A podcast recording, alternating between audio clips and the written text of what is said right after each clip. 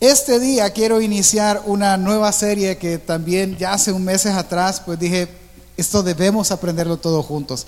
Acompáñame por favor al libro de Habacuc, capítulo 2, versículos de 1 al 4. Habacuc es uno de los profetas menores. Eh, busquen en su Biblia o en su teléfono, le va a ser más fácil. Si lo va a hacer en la Biblia, está, busque Daniel, o sea, Joel, Amos, Abdías, Jonás, Micael, por ahí se va a ir y va a llegar al profeta Habacuc. Es un libro pequeño, es un profeta menor justo por eso, porque sus escritos son cortos. Ahora, ¿cómo se titula la serie? La serie se titula Por la fe. ¿Y a qué nos referimos? Es esa frase que justo vamos a leer en este momento, que es el justo por fe vivirá. Es una serie que vamos a estudiar alrededor de nueve a diez semanas, buscando el significado correcto de esta frase, el justo por fe vivirá, o el vivir por fe, vivir por la fe tratando de, entender, de entenderla como los autores bíblicos la usaron realmente. El primer autor bíblico que la usó fue Habacuc en el capítulo 2, versículo 1 al 4, déjeme leerlo. Sobre mi guarda estaré y sobre la fortaleza afirmaré el pie y velaré para ver lo que se me dirá y que se ha de responder tocante a mi queja.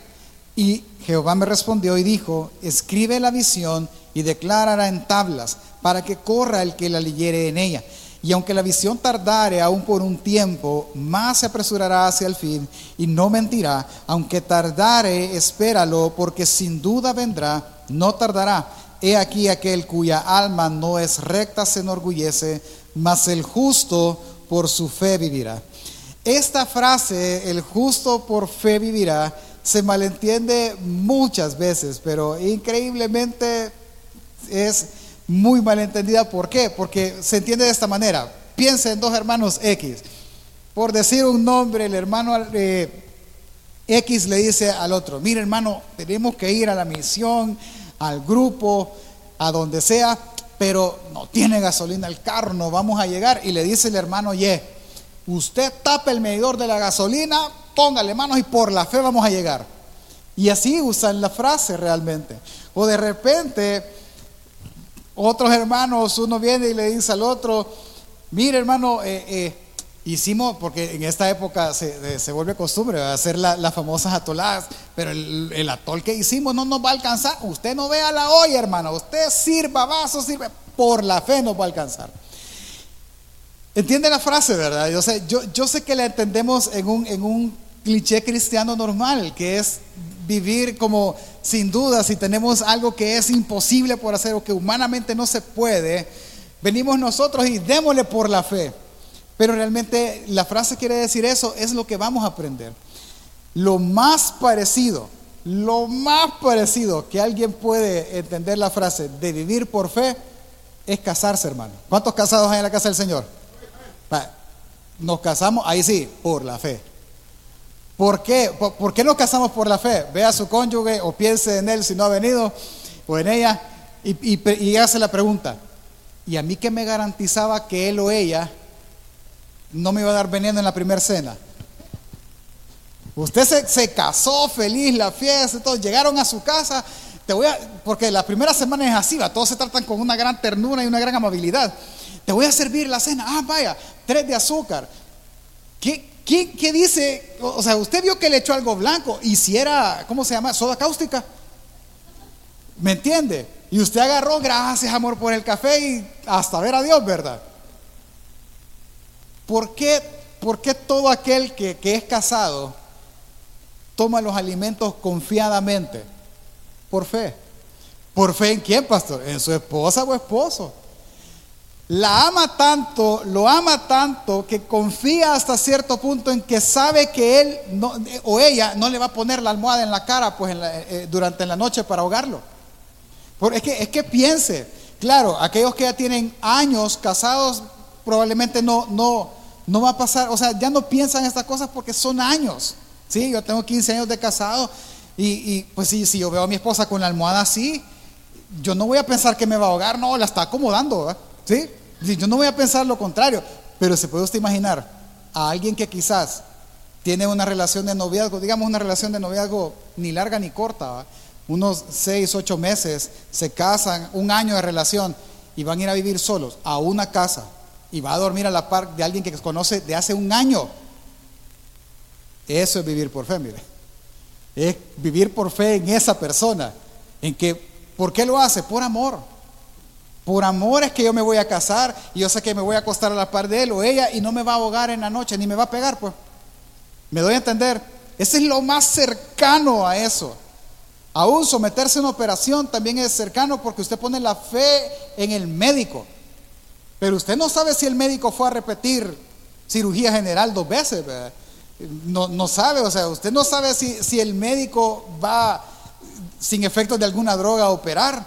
O sea, usted no sabe. ¿A cuántos ya han operado acá? Levante la mano.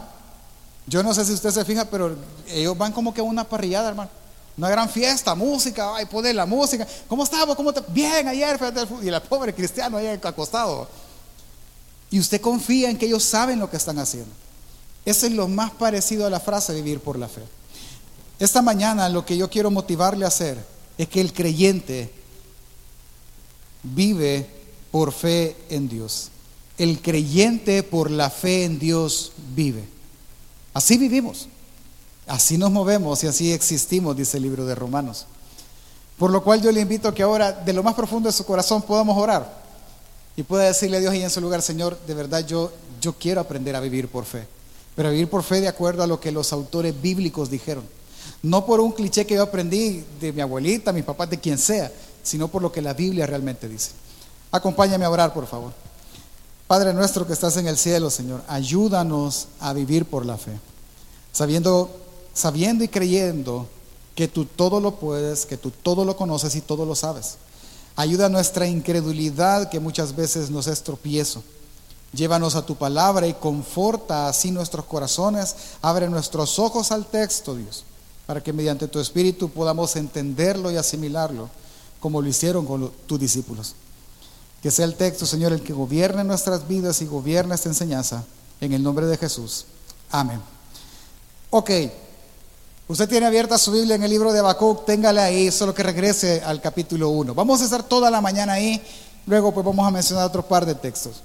Para entender la frase realmente debe de ser de entenderse en el contexto en, en el que fue dicho. Por ejemplo, si de repente alguien me oye oír hablar una, una, plática de pasillo, yo estoy hablando en las gradas, ahora saludando a los hermanos, pero de repente, y fíjate que le pegué con el codo en el ojo. Y la hermana, pues, ya saber a quién le pegó. Y de repente ve usted a mi esposa con el ojo sellado. El pastor golpea a la esposa.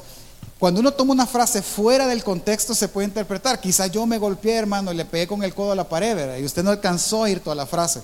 Es lo que vamos a tratar de averiguar ahora en el libro de Habacuc. Para eso, nosotros debemos de saber qué es lo que está pasando. ¿Qué es lo que está pasando en el libro de Habacuc? No es desconocido porque si usted lo puede leer, usted va a entender lo que está pasando. Pero para evitarnos la gran lectura por el tiempo, le voy a contar. Primero lo que está pasando es esto. Israel usted sabe que está compuesta por 12 tribus, ¿sí? Para entenderlos es como que nosotros no tuviéramos 14 departamentos, sino 12. De esos 12 que prácticamente eran familias, se habían dividido. 11 salieron al norte, que si usted lee los libros históricos va a decir, ah, el reino del norte. Y una, que es la tribu de Judá, salió hacia el sur, que es el reino del sur. En el reino del sur, ahí estaba David, en el tiempo de los, perdón, estaban los sucesores de Salomón, en el tiempo de ellos. El reino se había dividido. A esta altura, los asirios ya habían destruido a las 11 tribus, es decir, el reino del norte ya estaba destruido. Lo único que quedaba en pie de Israel era el reino del sur, Judá, la tribu de Judá. En esa tribu, ¿dónde es que vivía esa tribu? Esa tribu vivía en Jerusalén. Ahí era la ciudad de David o la ciudad del rey, una ciudad amurallada. Ahí vivían ellos. Y ellos tenían el templo, el, el primer templo, es decir, el templo de Salomón. Así que era una ciudad hermosa. En ese contexto, sabiendo qué está pasando, los reyes de Judá, después de Salomón, se empezaron a corromper en muchas cosas. Una de ellas, y la principal, es que ellos se volvieron idólatras. Es decir, ellos empezaron a adorar otro Dios que no es el verdadero Dios, sino que empezaron a adorar muchos más dioses. Dioses que tomaron de la cultura de su alrededor. Cuando ellos se vuelven idólatras, Dios empieza a mandar profeta tras profeta, profeta tras profeta, para advertirles que regresaran de su idolatría. Y ellos no quisieron. El problema de volverte idólatra o de volverse idólatra es que ese es un pecado degenerativo que va a llevarte a otro, a otro y a otro. ¿Qué, ¿Qué, empezaron a hacer ellos? Al volverse idólatras, ellos empezaron a hacer ya los juicios no justos. Es decir, si alguien iba a buscar justicia al rey, el rey dictaba justicia a conveniencia de él. Ah, pero es que si yo meto a la cárcel a este que tiene dinero, me voy a echar en contra a todos los demás. Así que no, métanlo a él, él no lo conoce nadie. Vos sos el culpable, andate. Entonces el pobre ya no tenía justicia, porque era una justicia maleada o eran sobornos, así lo conocemos nosotros. Entonces prácticamente ya los juicios no eran rectos, no eran justos. Adicional a ello, por esa razón, los impíos, que normalmente eran las personas poderosas, asediaban al justo. Como sé que no me van a hacer nada y la ley ya no aplica para mí, yo voy a hostigar a este, a este, a este, hasta sacarle lo que yo quiero. Entonces tampoco ya no había justicia social y todo era violencia y destrucción. Era una gran injusticia social la que existía en los tiempos de Habacuc. En ese contexto, entonces, eh, este, este profeta tiene una conversación con Dios muy corta. ¿Qué es lo que ahora vamos a ver? ¿Cuál es esa conversación? Capítulo 1, acompáñeme por favor. Al ver a Habacuc, el profeta, todo este panorama de injusticias, él viene y él dice, versículo 1, la profecía que vio el profeta Habacuc, ¿hasta cuándo, oh Señor, clamaré y no oirás? Daré voces a ti a causa de la violencia y no salvarás. Porque me haces ver iniquidad y me haces ver molestia. Destrucción y violencia están delante de mí y pleito y contienda se levantan. Y usted puede seguir. Lo que, la primera parte que, puede ver es el, la queja de Habacuc. Habacuc está totalmente no molesto, indignado. Alguien ya le ha indignado algo de que ve usted algo que, ¿cómo es posible que la gente haga eso? Esa es la indignación de él, pero su indignación no es contra la gente, su indignación es contra Dios, porque esto, hermano, llevaba siglos de ser así. No, no, era de hace un mes, eran siglos. Y Dios se mantenía, como que Dios se mantuviera al margen. Pero Dios no se mantuvo nunca al margen. Él mandó profeta tras profeta. El que está casi que al mismo tiempo que Habacuc es Jeremías. Y Jeremías sigue diciendo y no pasa nada. Y el pueblo no oye. De hecho, a Jeremías se le conoce por eso, el profeta llorón, pero no es porque era un chillón, ¿verdad? Que, ah, que no, te hacemos caso y él lloraba, sino porque él lloraba de la indignación de ver que el pueblo no miraba lo que estaba haciendo. Pues Habacuc está en la misma, solo que él no está quejándose contra el pueblo, él se está quejando contra Dios. ¿Por qué Dios no obras en esta injusticia? Y entienda algo. Esto es muy similar a como el ser humano reclama, Señor, ¿por qué a mí? Pero entienda que esto es un poco mayor, porque esa frase, ¿por qué me pasan las cosas a mí? ¿Por qué no me ayudas a mí, sino que ayudas al malo? Aunque es el mismo sentido, él no estaba buscando su propio beneficio, él estaba buscando el beneficio del pueblo, que el pueblo pudiera adorar a Dios legítimamente. Eso es lo que él buscaba, pero igual es un reclamo. Él está hablando de por qué vemos tanta maldad en el mundo, por qué tanta injusticia y tú no haces nada. Es eso. Yo creo que son preguntas existenciales que todo el mundo se ha hecho. ¿Por qué Dios está viendo que matan tanta gente en otras partes y aquí no pasa nada? Porque Dios está viendo que hay tanta maldad, tanto, tanta injusticia y Él no se mueve. Es lo mismo. Lo mismo está reclamando Habacuc. Él literal, lo, como lo dice el texto, Él se está quejando. Es una queja. Ante esa queja, Dios responde. ¿Qué responde el Señor? Versículos 5 y 6 del capítulo 1. Mirad entre las naciones y ved y asombraos, porque haré una obra en vuestros días que aun cuando os contare, no la creeréis. Porque he aquí, yo levanto a los caldeos, nación cruel y pesurosa para que camina por la anchura de la tierra para poseer las moradas ajenas. Lo primero, si, si seguimos la secuencia, Habacuc está molesto y quejándose. ¿Por qué Dios no hace nada? A lo que Dios responde. No, que no esté haciendo lo que tú quieres, no quiere decir Habacuc que yo no estoy haciendo nada. Yo sí estoy haciendo algo. ¿Qué estoy haciendo? Te lo voy a decir, pero no me lo vas a creer. ¿Sí? ¿El qué estoy haciendo? Ok, yo estoy levantando a los caldeos. Los caldeos es Babilonia, ¿sí? Esta palabra caldeos le ha de sonar a alguno, ¿va? Sal de Ur de los caldeos, ¿sí? Abraham, tema de otro día, solo se lo voy a dejar para nota curiosa. Dios está levantando a Babilonia. ¿Qué viene haciendo Babilonia? Babilonia viene arrasando a todos, literal. Y al que tiene, y lo último que ha hecho, o al que tenía más cerca de Judá, era a los asirios. Destruyó a los asirios. Aquellos que habían destruido a las otras once tribus. En ese sentido, entonces Habacuc viene y empieza a ver un panorama. Quiere decir que Dios está levantando juicio contra Judá, porque Babilonia, literal, o sea, lo que Dios le estaba diciendo es que yo voy a destruir la idolatría de Israel y de todos. ¿Con quién? Con Babilonia. De la mano de Babilonia yo voy a destruir a Judá. Así que si estoy haciendo algo. Yo estoy obrando, es que Dios obra por cualquier medio y por cualquier forma a lo que Habacuc responde. Sea, vea la secuencia. Primero Habacuc es una queja. ¿Por qué no haces nada? La respuesta de Dios es, yo sí estoy haciendo algo, pero tú no me lo vas a creer ni lo vas a aceptar. Viene ahora la respuesta de Habacuc. La respuesta de Dios es, yo estoy obrando y yo estoy levantando a una nación más fuerte que Judá para destruirlos. Y a lo que Habacuc responde, versículos 12 y 14 del capítulo 1. ¿No eres tú desde el principio, oh Señor Dios mío, santo mío? No moriremos.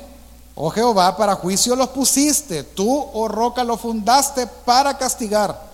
Muy limpio eres de ojos para ver el mal, ni puedes ver el agravio.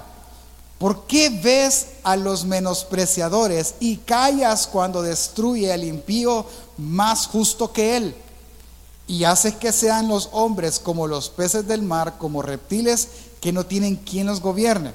Le explico, en palabras muy simples es ¿por qué nos vas a castigar o por qué nos vas a reprender con alguien que es más malo que todos nosotros? Es decir, esta frase creo que la conocemos más, ¿por qué vas a arreglar un problema menor con un mal mayor?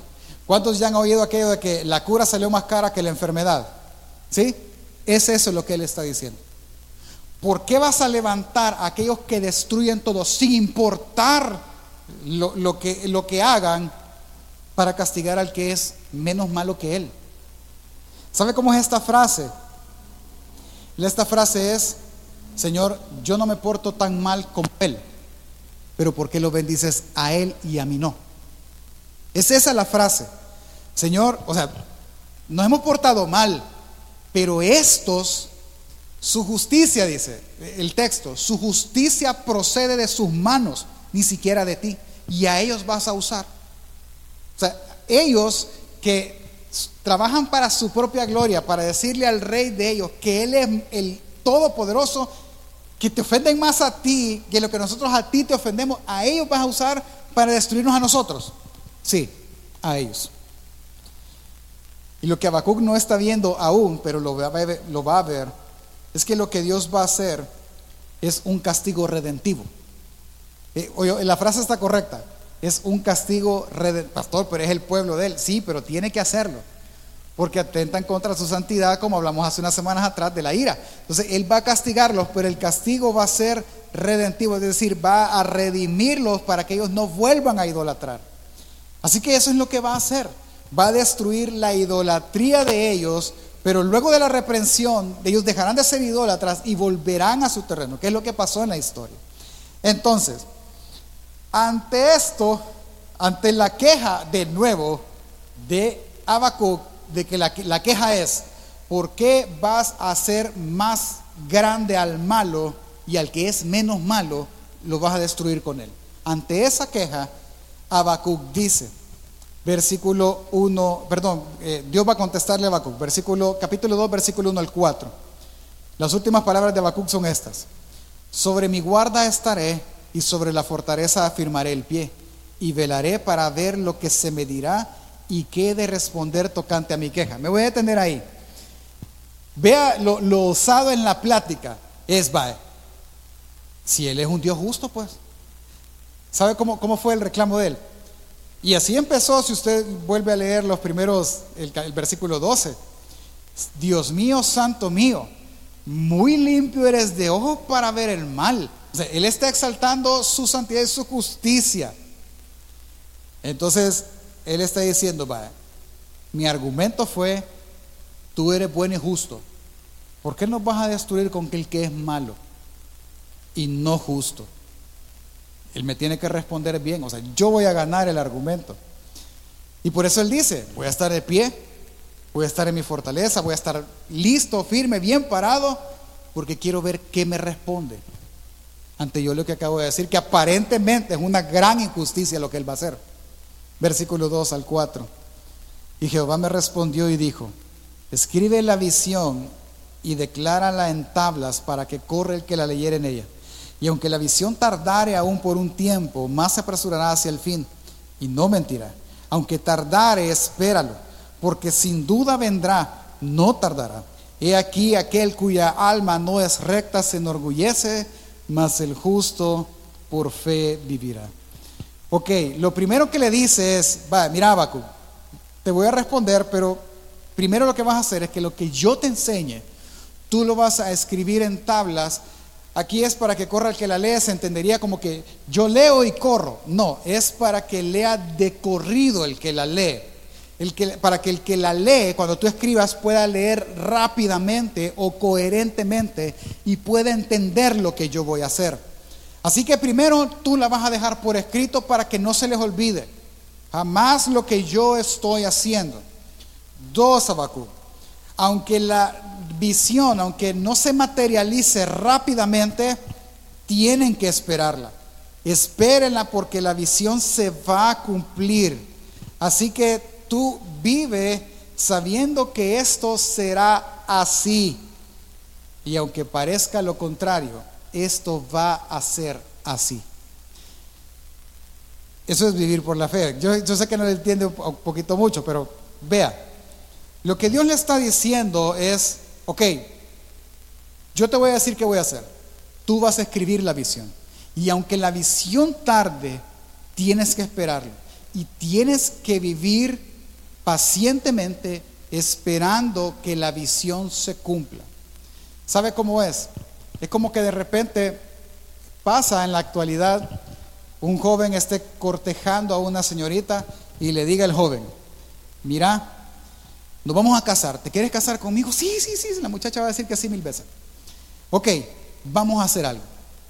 Yo me voy a ir para Estados Unidos y a los ocho años yo voy a regresar y me voy a casar contigo. ¿Qué le diría usted a la muchacha? Ay, hija, no, cosita ya no va a regresar. ¿Sí? Pero ¿qué tiene que hacer la muchacha? Si la muchacha lo ama y le cree, ¿qué va a hacer ella? Lo va a esperar. ¿Sí? Ella va a estar así. Año uno, ella va a estar emocionada. Faltan siete años. Y uno diría, está lejos eso todavía. Y aunque se le presenten más pretendientes, ¿qué va a hacer ella? No, no, no, no. no. Es que en en diciembre 24, dentro de siete años, va a venir con el que estoy comprometido. Y lo va a esperar y lo va a esperar y lo va a esperar hasta que pase. Y en esos ocho, en esos siete meses, ocho, perdón, siete años u ocho años, ¿qué va a hacer la muchacha? Primero va a rechazar a todo aquel que quiera pretenderla a ella. Segundo, se va a preparar y va a aprender a cocinar y va a aprender a hacer una buena ama de casa, empieza a conseguir trabajo. No sé, pero ella se va a preparar para el día después de siete años. Eso es vivir por fe. Ante la reacción de todos nosotros, de, ay, cosita no va a venir, allá tiene tres más él. Eso no es vivir por fe. ¿Me voy a entender? Me voy a adelantar es que Cristo Jesús dijo, y lo cantó usted con la banda, pronto volverás. Vivir por fe es velar sabiendo que cuando Él regrese lo encuentre haciendo así. Eso es vivir por fe. ¿Sí? ¿Me, estoy dando a entender? Sigamos, para entender bien, todavía mejor la frase, la pregunta que nos debemos de hacer es, ¿cuál es la visión? Es esa la frase que nosotros tenemos que entender para decir, ah, ok, ellos deben de esperar así. Vea la pantalla, por favor. Voy a leer Habacuc del 2, capítulo 2, versículo del 6 al 14, eh, en otra versión que es la, versión Palabra de Dios para Todos, porque creo que la versión se entiende mejor que la Reina Valera, porque la Reina Valera, si bien es cierto, no voy a negar, es buena, pero a veces su lenguaje es un poco más complicado. La versión Palabra de Dios para Todos es un lenguaje más actual. Se conoce como una paráfrasis. ¿sí? Versículo 6 del, al 14, vea, sígame en la pantalla, dice, pero después toda esa gente, hablando de, de, está refiriéndose a Babilonia, este, esta es la visión, pero después toda esa gente se burlará de él y lo hará objeto de chistes y dirán, Oye tú que acumulas a montones lo que no te pertenece, estás cargado con una deuda muy grande. ¿Hasta cuándo aguantarás así? ¿No se levantará de repente en tu contra tus acreedores? ¿No se despertarán los que te aterrorizan? Será un botín para ellos. Como tú saqueas muchas naciones, las demás naciones te saquearán a ti. Todo esto sucederá por tus asesinatos y por tu violencia, con la que has llenado países, ciudades y habitantes. Oye tú que te enriqueces aprovechando de los demás, con eso solo consigues arruinar tu casa. Pensaste que colocando tu nido así de alto quedaría a salvo del peligro. Al destruir tantas naciones maquinaste la venganza para tu casa, pecando contra ti mismo. Hasta las piedras de la muralla gritarán en contra tuya. Las vigas del techo repetirán las quejas. Oye tú que construyes una ciudad acabando con la vida de inocentes y fundada en un pueblo con el crimen. El Señor Todopoderoso se hace que hace que el trabajo de los pueblos al final sea destruido por el fuego y que las naciones se enfurecen, se enfurecen en vano tratando de conseguir lo que al final no valdrá nada. La tierra entera se llenará del conocimiento de la gloria del Señor, así como el agua llena los mares. ¿Qué es lo que está diciendo el Señor? Todo esto lo dijo de Babilonia. Entonces lo que le está diciendo prácticamente Dios a Habacuc es esto. Mira Habacuc, es cierto, Babilonia es más injusta que todo el mundo entero. Es más mala que todos ellos. Tenés toda la razón, Habacuc. Pero yo quiero que escribas algo. Yo quiero que escribas que aunque ustedes van a ser destruidos por ella, ella cosechará de la misma, eh, ellos, perdón, Babilonia será destruida así como ellos destruyeron. Ellos serán tratados así como ellos han tratado a las naciones. No habrá un castigo más, eh, eh, más duro para ella. O sea, ella será castigada así como ella castigó. No habrá necesidad de que la gente venga y esté clamando justicia. Ella va a ser castigada. Cuando ella sea castigada, Toda la tierra será llena de la gloria del Señor. Toda. Y ya no va a haber necesidad de más castigos. Eso escríbelo. Entonces, entendamos realmente lo que Dios le está diciendo. Lo que le está diciendo es esto. Habacuc, yo voy a destruir Judá a través de Babilonia, pero quiero que le digas a los que sobrevivan de Judá que yo voy a destruir Babilonia por amor a ellos. Y ellos regresarán y ellos me van a adorar porque toda la tierra será llena del conocimiento de la gloria de Dios. Así tienes que vivir. Híjole, eh, eh, eh, esto está complicado. Es que mire, en una frase más todavía que podemos entender más es que aunque el futuro para la tribu de Judá se ve muy complicado, Dios obrará para ellos redención en medio de eso. Es que el que no cree vivirá perdidamente. Y el que cree, entonces creyendo esta visión, vivirá. ¿Cómo así? Mire, lo que Dios va a hacer es lo siguiente. Y usted puede escoger, o ellos podían escoger cómo vivir. En la historia, si usted lo puede leer en Jeremías, Babilonia sitia la ciudad, es decir, la encierra. Nadie sale, nadie entra. ¿Cuál era la, idea de eso? Es que ellos murieran de hambre. se murieran lentamente o se rindieran y sirvieran a Babilonia. Pero en ese sentido, Babilonia hizo dos ofertas. Oferta número uno, ok, ríndanse antes que nosotros los destruyamos. Así que los que quieren rendirse, salgan con las manos arriba, por así decirlo, y ustedes van a ir cautivos a Babilonia. Esa es la famosa deportación judía en ese tiempo. Y los demás, pues quédense si no se quieren rendir. Pero ¿quién en su sano juicio va a quererse ir esclavo teniendo la posibilidad de destruirse? ¿Cómo las posibilidades? Ah, el cuadro más grande es que en el tiempo de Jeremías habían tantos falsos maestros que le decían al pueblo, Dios nos va a dar la victoria contra Babilonia. Si era un imperio de miles contra una sola tribu, pero tenemos al Dios de Israel y el Dios de Israel va a destruir Babilonia. Así decían algunos profetas.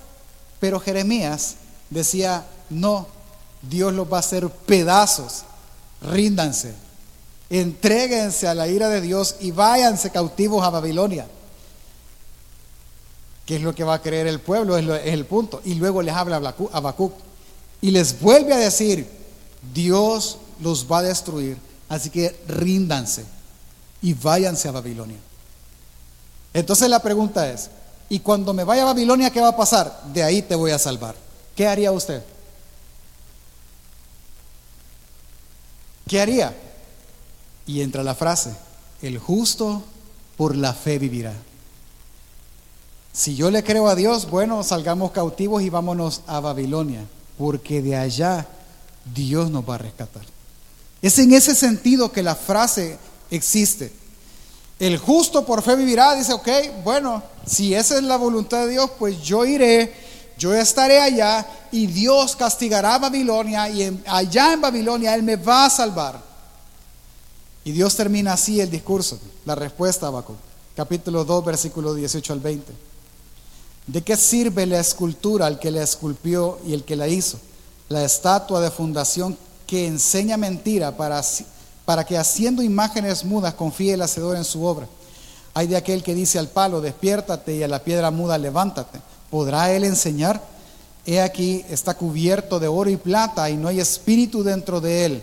Mas el Señor está en su santo templo, cae delante de él toda la tierra.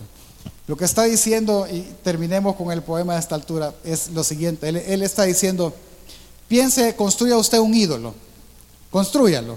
Ponga la escoba, póngale brazos, ojos y ya piernas, la sienta en un trono, le hace un altar bonito y después la adora. ¿Qué puede hacer por usted esa obra creada por usted? ¿Sabe, sabe cómo es? Es como que agarrar a, a los que tenemos hijos pequeños. Nos sentemos, le dijera yo a mi hijo mayor, mira, yo no voy a trabajar, así que vos vas a mantener esta casa. Hermano, si de mi esposa y de mí ha salido esa pobre criatura, ¿qué va a hacer él por nosotros? Ese es el punto. Levantamos ídolos, tú lo creaste, ¿qué puede hacer él por ti? ¿Qué puede hacer los ídolos o, o, las cosas donde nosotros tenemos la seguridad si nosotros las creamos? Pongámosle nombre y apellido que es donde nosotros más confiamos y siempre el tema es la finanza, puede ser el tema de los hijos, el esposo, quien sea, el trabajo mismo. Digamos que usted vino y acumuló, yo no estoy diciendo que esto sea malo, acumuló riquezas y ahorró, eso en sí mismo no es malo, no es pecado. Es más, yo le diría, le motivo a hacerlo si lo puede hacer. El problema es poner la confianza en eso. El problema es que, mira, hay que operarla, tiene cáncer, no importa, yo tengo dinero para pagar eso. Ese es el problema. Es tener esa, la seguridad ahí, no pasa nada, hay dinero de donde tomar. Ese es el problema, entonces ahí está mi seguridad. Dígale a él que le ayude cuando se acabe, pues.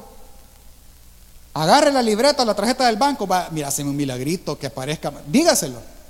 ¿Qué va a hacer eso por usted si usted lo creó? Nada. Pero el Señor está en su santo trono y delante de él tiene que callar toda la tierra. Ese es el sentido de la frase. Entonces, Abacuca a este punto, ahí, cuando él dice esa frase, él entiende. Y él dice, no, yo debo de vivir por la fe. en ese punto, antes de llegar a eso, la pregunta sería, ¿quiénes están escuchando esta parte? ¿Quiénes están escuchando las palabras de, de? Pues le están escuchando los reyes, los reyes de Judá, le están escuchando los que siguen al trono, es decir, los príncipes de Judá, los nobles, y dentro de ellos impíos y justos, dentro de la tribu de Judá. ¿Cuál es el mensaje para ellos, señores? No podrán evitar la destrucción que llegue, pero si creen, serán salvados en medio de ella.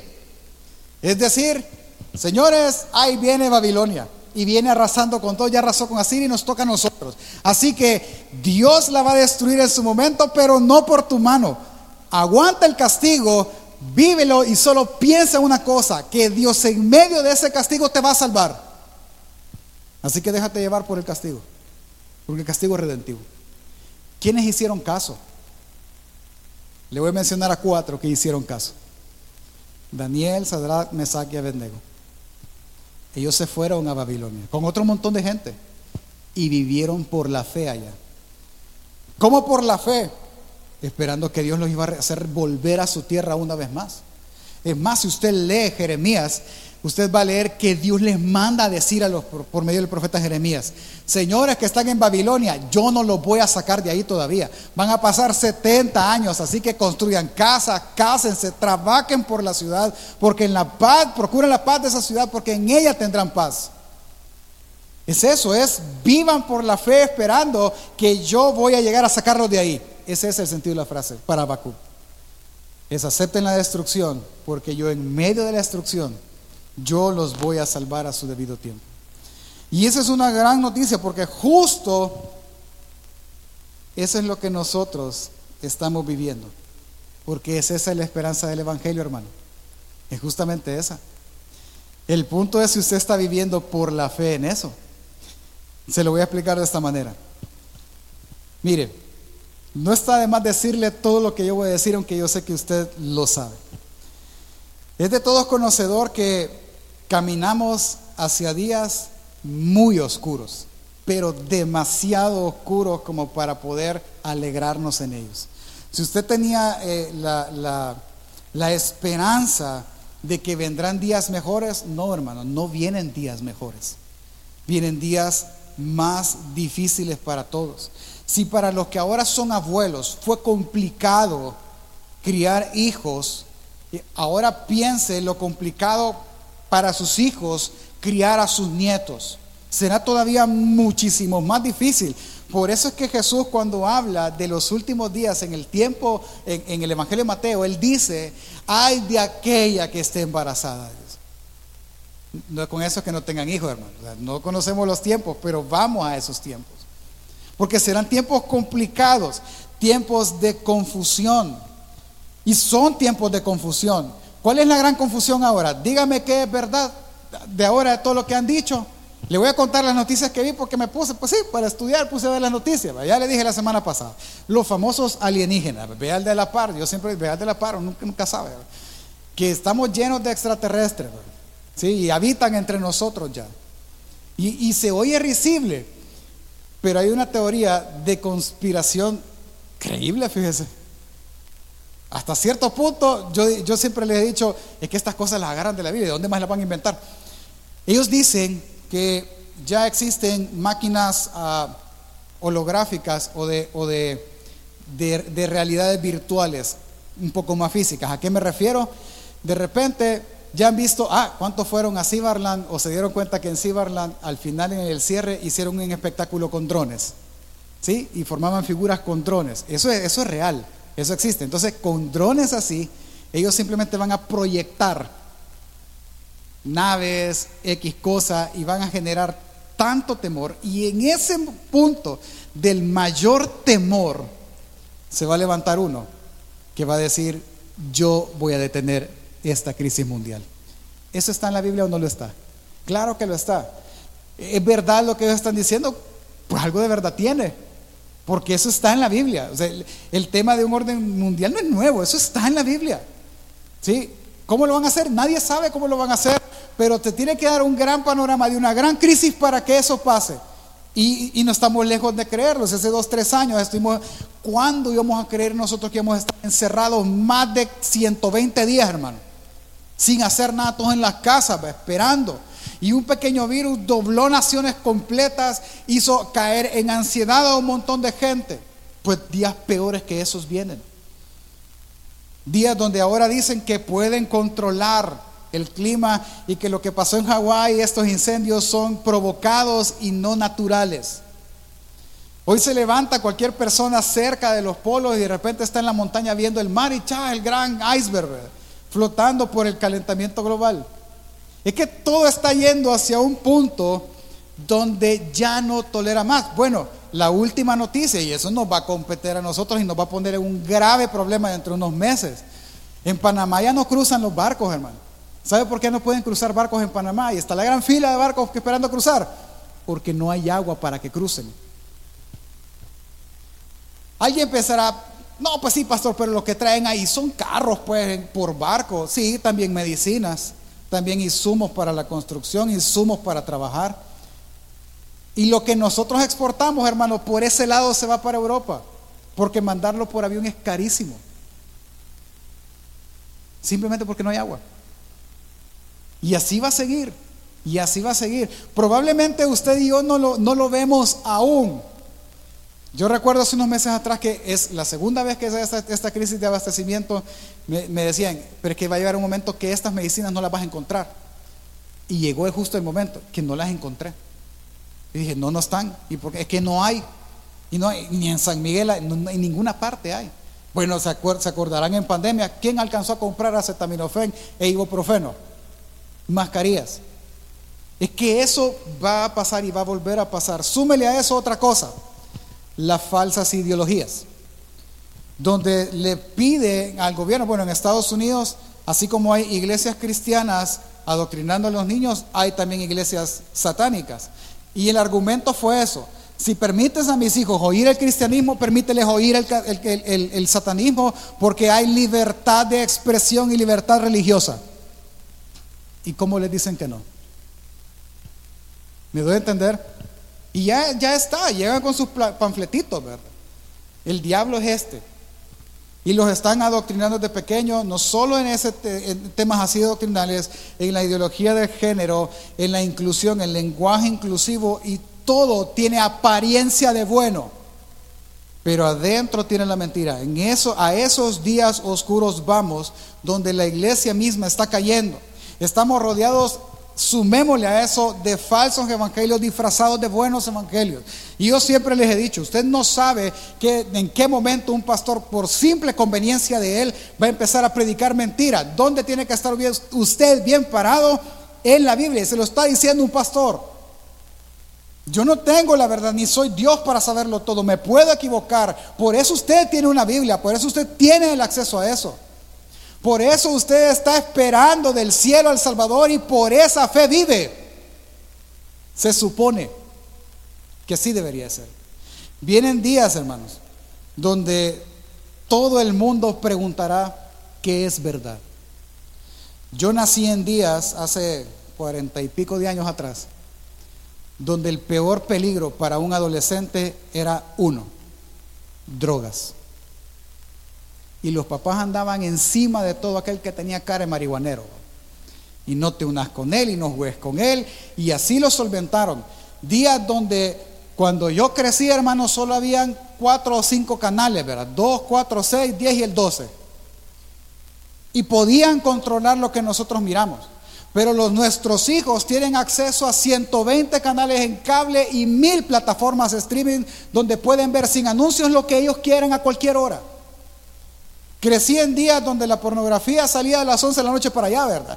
Hoy están creciendo en días donde la pornografía es al borde de un clic en un teléfono celular. Y ahora ya no están tan preocupados por la droga porque los, niños son tan inteligentes que dicen, ¿para qué me voy a intoxicar con esto? Pero vienen y toman un teléfono celular que tiene la misma capacidad de una droga, de, de, de segregar un líquido del cerebro que provoca el mismo placer que una droga. Se lo voy a demostrar. Haga una prueba. Llegue a su casa ahora, si usted está pagando un plan de internet, llegue a la casa ahora y desconecte el router. Uy, pastor, ¿cómo voy a hacer eso? Ya está drogado. Sí. Si usted no puede vivir un solo día sin el internet, o es usted los que va a la tienda, regáleme un paquete de datos y cinco huevos, no le alcanza, quíteme los huevos, póngame los datos. Si es así, hermano, le tengo una mala noticia. Usted tiene una adicción a la tecnología. Y los días serán peores, peores, peores y peores. Todo el tiempo. Qué triste es ver, de verdad es triste que tenemos que pelear con algo, tratar de evitar algo en los niños, como es la tecnología, pero que es tan necesaria. Porque el problema no es la tecnología, hermano. Porque el señor presidente de este país nos hizo el gran favor de darle a todos los niños tecnología. ¿Los va a hacer adictos? No, quien lo va a hacer adicto es usted. ¿Me doy a entender? Días así vienen, hermano. Días tan oscuros que no va a haber salvación en esos días. Cuando me refiero a salvación, es que nuestros hijos van a tener tanto conocimiento porque están, hoy le preguntaba yo a dos con los que nos reunimos, ¿tú has ido a una biblioteca? No. Pues la dije, ya estamos algo señores. ¿Cuántos fueron a bibliotecas acá? Hay que hacer la tarea, hay que ir a la biblioteca. Hoy no. Le van a preguntar a la inteligencia artificial, tengo que hacer un resumen, ¿me lo haces? Cinco minutos lo más en lo que lo imprimen, ni lo imprimen, ahí lo mandan y lo suben al portal, ¿verdad? ya se acabó la tarea, diez minutos. Días así, días terribles, donde se va a levantar una sola persona y va a decir, yo lo arreglo. Y usted sabrá que los días malos llegaron. Usted lo sabrá. Ahora, ¿cuál es la esperanza? Pastor, ¿cuál es la esperanza? Que de los cielos vendrá el Señor. Esa es la esperanza. Que pronto volverá. Esa es la esperanza. ¿Ve familia? La pregunta es, ¿cómo está viviendo usted? ¿Como que Él regresará o está viviendo como la corriente lo lleve. Porque el que es orgulloso vivirá perdidamente, pero el justo por la fe vivirá. ¿Me doy a entender? Es que es ese el justo punto. Es ese. Hermano, perdone, por eso Pablo toma la misma frase, capítulo 1 de Romanos, verso 17, porque el Evangelio, la justicia de Dios se revela por fe y para fe, como está escrito, dijo él, el justo por la fe vivirá. Es que la única manera de nosotros sobrellevar y vivir en este mundo es en la justicia de Él. Ni siquiera en la que este mundo provee, que no es justicia.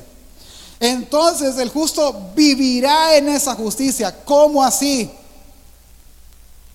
Si le vamos a la práctica desde ya, es venir y decir, ok, si yo sé que esto es un problema, pero a la vez una ayuda para mis hijos, entonces yo lo regulo, pero no regulo su conducta únicamente yo regulo su corazón a decirle, esto es pecado. Dios es así. Un día mi hijo me preguntó, el menor, y cuando tiembla, papá, es que Dios puso un pie en la tierra. No, hijo, no necesita hacer eso. Él solo necesita decirlo. Y tiembla. Y ya se quedó. Pastor, ¿usted le va a meter pesadillas? No, no, no. Dios es así, hermano. Él lo reguló así y lo decretó así. ¿Por qué le voy a ocultar a Dios? Otro amigo, pastor, me dice, le digo, ¿qué estás viendo en la tele? Algunos conocen esta serie. Aquí estoy con mis hijos viendo vikingos, me dijo.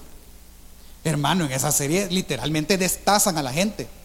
La destazan, vuelan las cabezas, las manos por otro lado. Y, todo, y, ¿Y por qué estás viendo eso tan sangriento? ¿Qué más sangriento que la muerte de Cristo? Me dijo.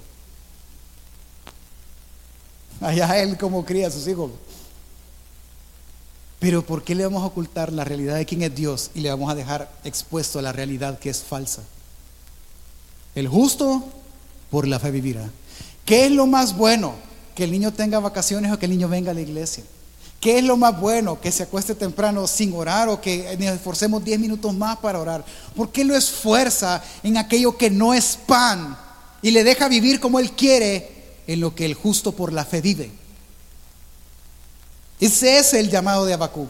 Es esa esa frase, quiere vivir por fe. Entonces viva de acuerdo y esperando del cielo el regreso del Señor. Eso viva haciendo.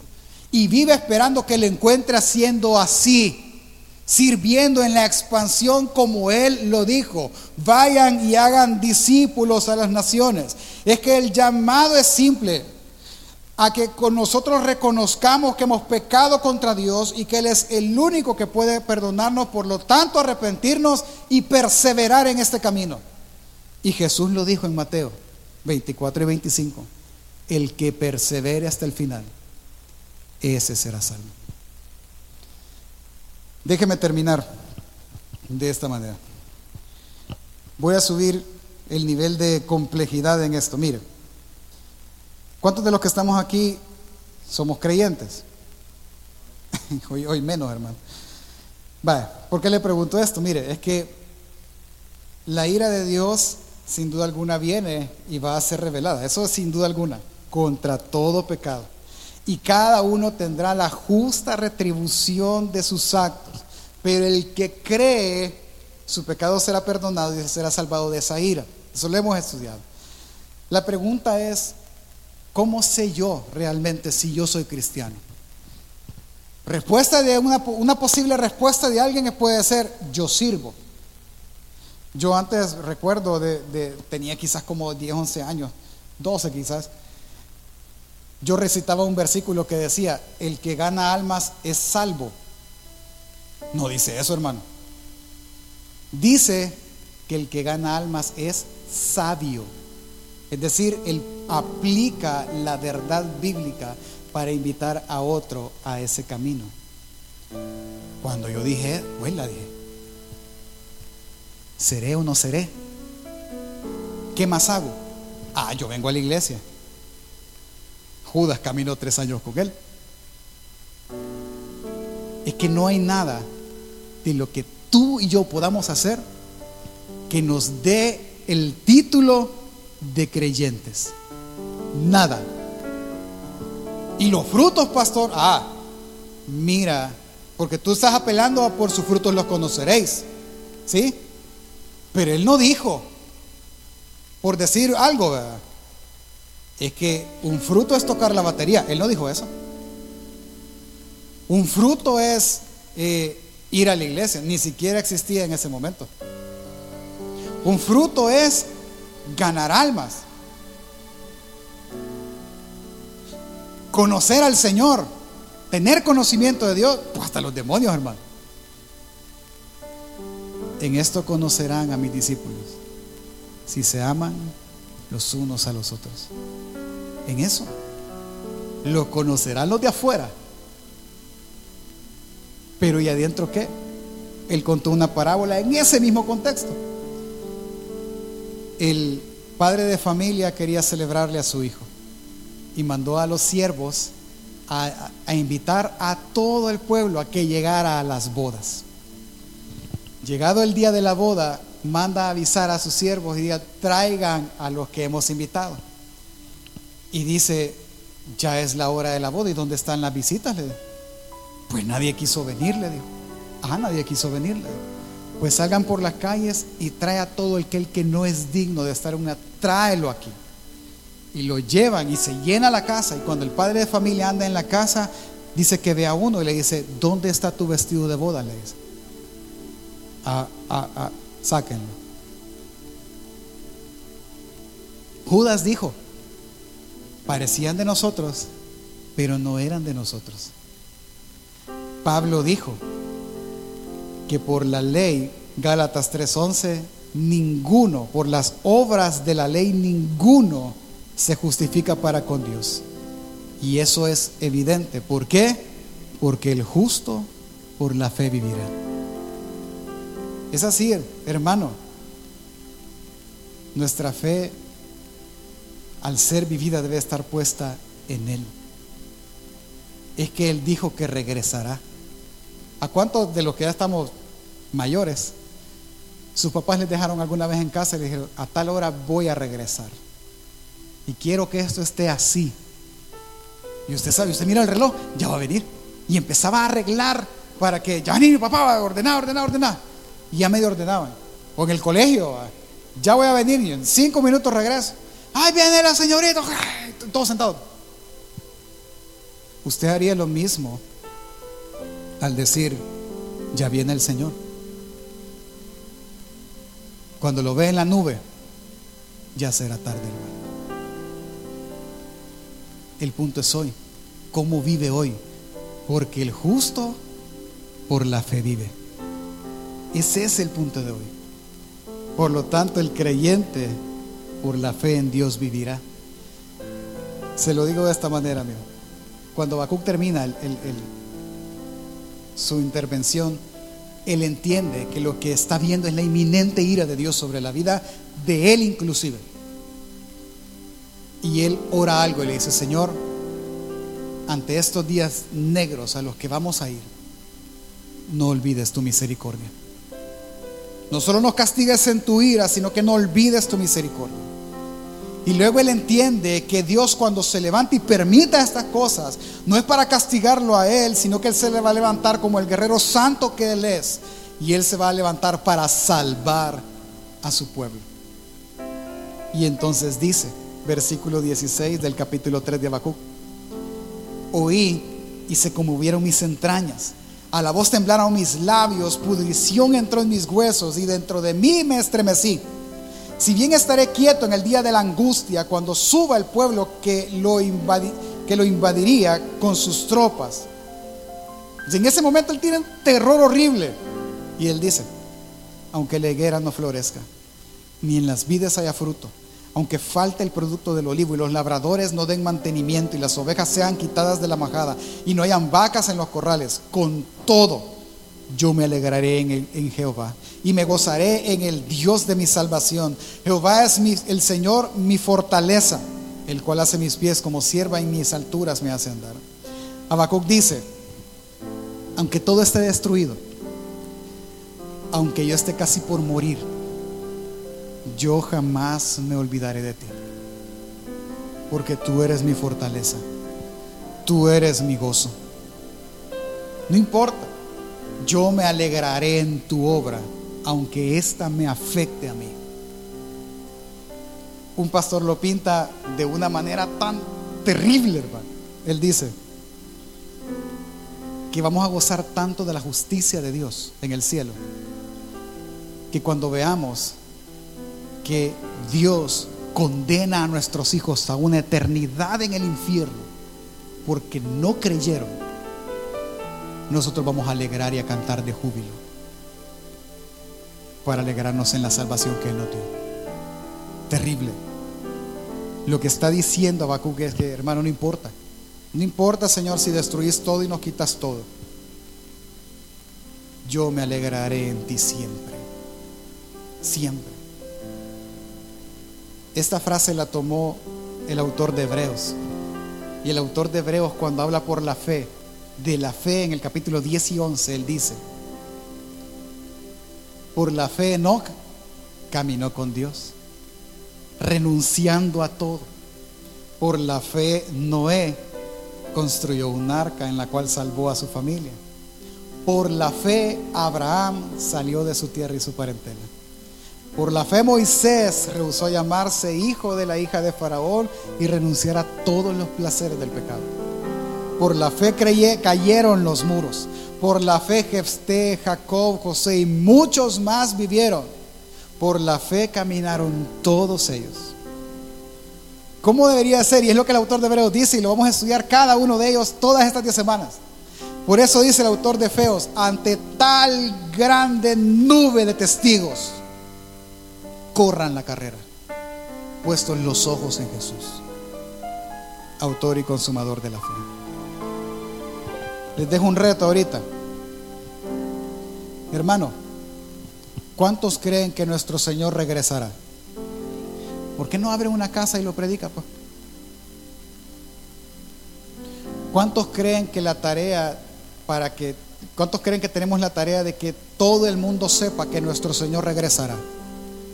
¿Y por qué con los recursos que nosotros tenemos no expandemos el Evangelio? ¿Cuántos creen que nuestro Señor regresará? ¿Por qué entonces no hacemos discípulos? Porque el orgulloso de su incredulidad vive, pero el justo por la fe vivirá. Ese es el sentido de la frase. Pero por lo contrario, nosotros tenemos un grave problema. Cuando viene la primera crisis de lo que sea, salud financiera, trabajo, lo que sea, ¿qué es la primera carta a descartar? Esta. Dios. No me funciona. Tengo que arreglarlo yo. Es eso lo que hacemos. Pero Habacuc dijo, no me importa, Señor, si lo que no tengo es salud, no me importa si lo que no tengo es dinero, no me importa si lo que no tengo es familia. Con todo eso, aún pasando todo eso, yo me alegraré en ti. Todos los días. Así que hermano, déjeme decirle, si usted es justo, viva con los ojos puestos en Jesús, autor y consumador de la fe. Viva velando que Él regresará. El creyente vive con la Biblia en la mano todos los días, sabiendo que es ahí donde sus ojos deben de estar. El creyente vive trabajando para que el Señor lo encuentre haciendo así. No me refiero a trabajando únicamente en un empleo que debemos de hacerlo, pero Dios lo puso ahí a usted para hacer luz ahí a usted. El creyente vive con la certeza que el Señor regresará esta noche si así lo quiere. Y así vive Él. Póngase de pie y terminemos. El creyente vive así, mire. El creyente vive diciendo, Señor, estoy enfermo, pero esto no me va a detener. Esto no me va a robar el gozo. Señor, tenemos lipidias, pero el Señor suplirá lo que nos falte y siempre los ojos estarán puestos en Jesús. Yo quiero dejarle un reto.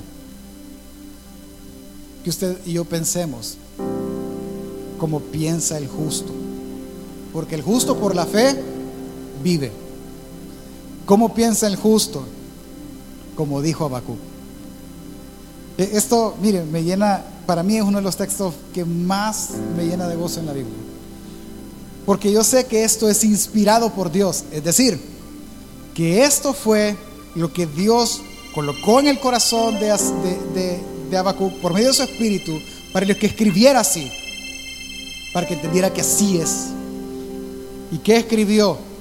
Habacuc dijo, aunque la higuera no florezca y en las vides haya fruto, aunque falte el producto del olivo y los labradores no den mantenimiento, y las ovejas sean quitadas de la majada, no haya vacas en los corrales. Aún así, con todo eso, yo me alegraré en el Señor y me gozaré en el Dios de mi salvación. Jehová es mi fortaleza. Hermano, yo no sé cómo vino usted, yo no sé qué está pasando usted. Yo sé, lo único que sé es lo que yo estoy viviendo. Pero yo le yo le quiero animar a creerle a la palabra de Dios y a vivir por la fe primero en nuestro, en nuestro corazón y luego en nuestro caminar. ¿Cómo? Dígalo en su corazón luego, Señor, aunque no haya provisión, aunque no haya trabajo, y si es necesario, si tú así lo deseas, y no haya que comer, y no haya salud, y no haya salida, aún con todo eso, yo me gozaré en el Dios de mi salvación. Yo pondré mis ojos en el cielo, de donde vendrá mi socorro, porque mi socorro vendrá del Señor. Cada vez que todo esté en su contra, y que la primera opción de reclamo sea Él, recuerde que el justo por la fe vive. Y el justo dirá, aunque la higuera no florezca, y aunque no haya vida, con todo yo me gozaré en el Dios de mi salvación. El Señor es mi fortaleza. Amén familia. ¿Por qué no cierra sus ojos ahí? Y se lo dice usted, Señor, yo no sé qué depara el futuro. Pero aunque sea así, Señor, yo me alegraré en ti. Yo, yo me gozaré en el Dios de mi salvación. Porque el creyente con la fe en Dios vive.